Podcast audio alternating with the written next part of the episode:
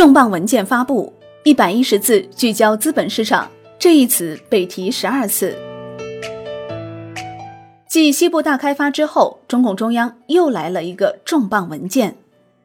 新华社北京五月十八号电，中共中央、国务院关于新时代加快完善社会主义市场经济体制的意见发布。文件提出，中国特色社会主义进入新时代，社会主要矛盾发生变化。经济已由高速增长阶段转向高质量发展阶段。与这些新形势、新要求相比，我国市场体系还不健全，市场发育还不充分，政府和市场的关系没有完全理顺，还存在市场激励不足、要素流动不畅、资源配置效率不高、微观经济活力不强等问题。推动高质量发展仍存在不少体制机制障碍，必须进一步解放思想，坚定不移深化市场改革，扩大高水平开放。不断在经济体制关键性、基础性重大改革上突破创新。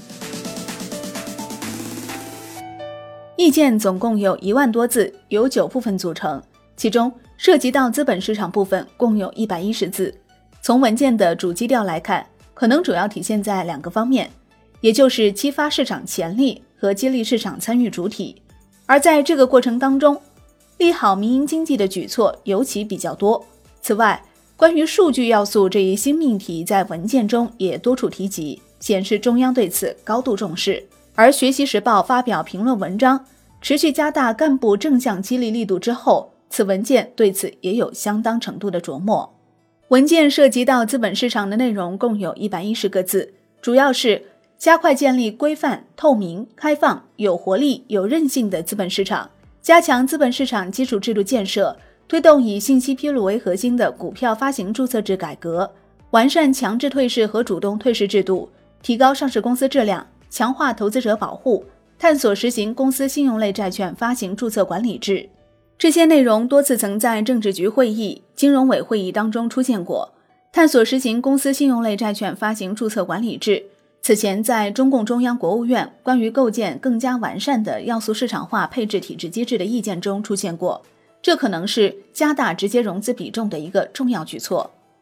另外，值得注意的是，此次文件中涉及到房地产的内容非常少，仅在加快建设现代财税制度一条中提到稳妥推进房地产税立法。不过，涉及到土地的内容却比较多，在创新要素市场化配置方式一条中提出缩小土地征收范围，严格界定公共利益用地范围，建立土地征收目录和公共利益用地认定机制。推进国有企事业单位改革改制土地资产处置，促进存量划拨土地盘活利用，在建立健全统一开放的要素市场一条中提出，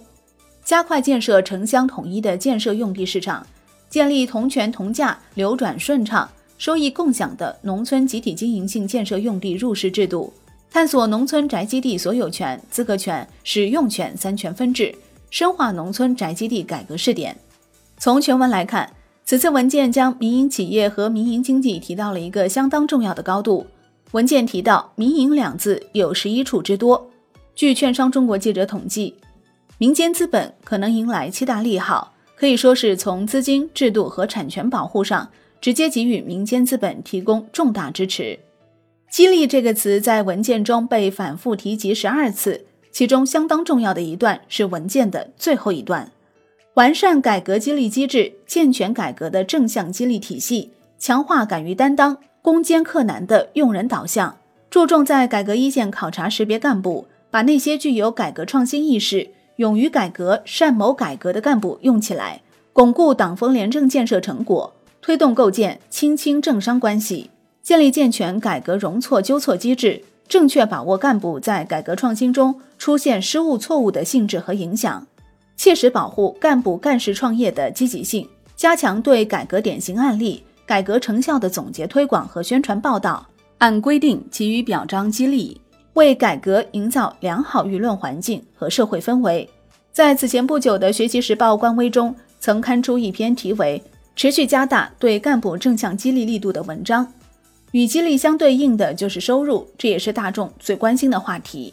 文件谈及收入的有五处，文件指出。要健全体现效率，促进公平的收入分配制度，坚持多劳多得，着重保护劳动所得，增加劳动者特别是一线劳动者劳动报酬，提高劳动报酬在初次分配中的比重，健全劳动、资本、土地、知识、技术、管理、数据等生产要素由市场评价贡献，按贡献决定报酬的机制，推进高校、科研院所薪酬制度改革，扩大工资分配自主权，鼓励企事业单位对科研人员等实行灵活多样的分配形式。好的，感谢收听，更多内容请下载万德股票客户端。我是林欢，财经头条，我们再会。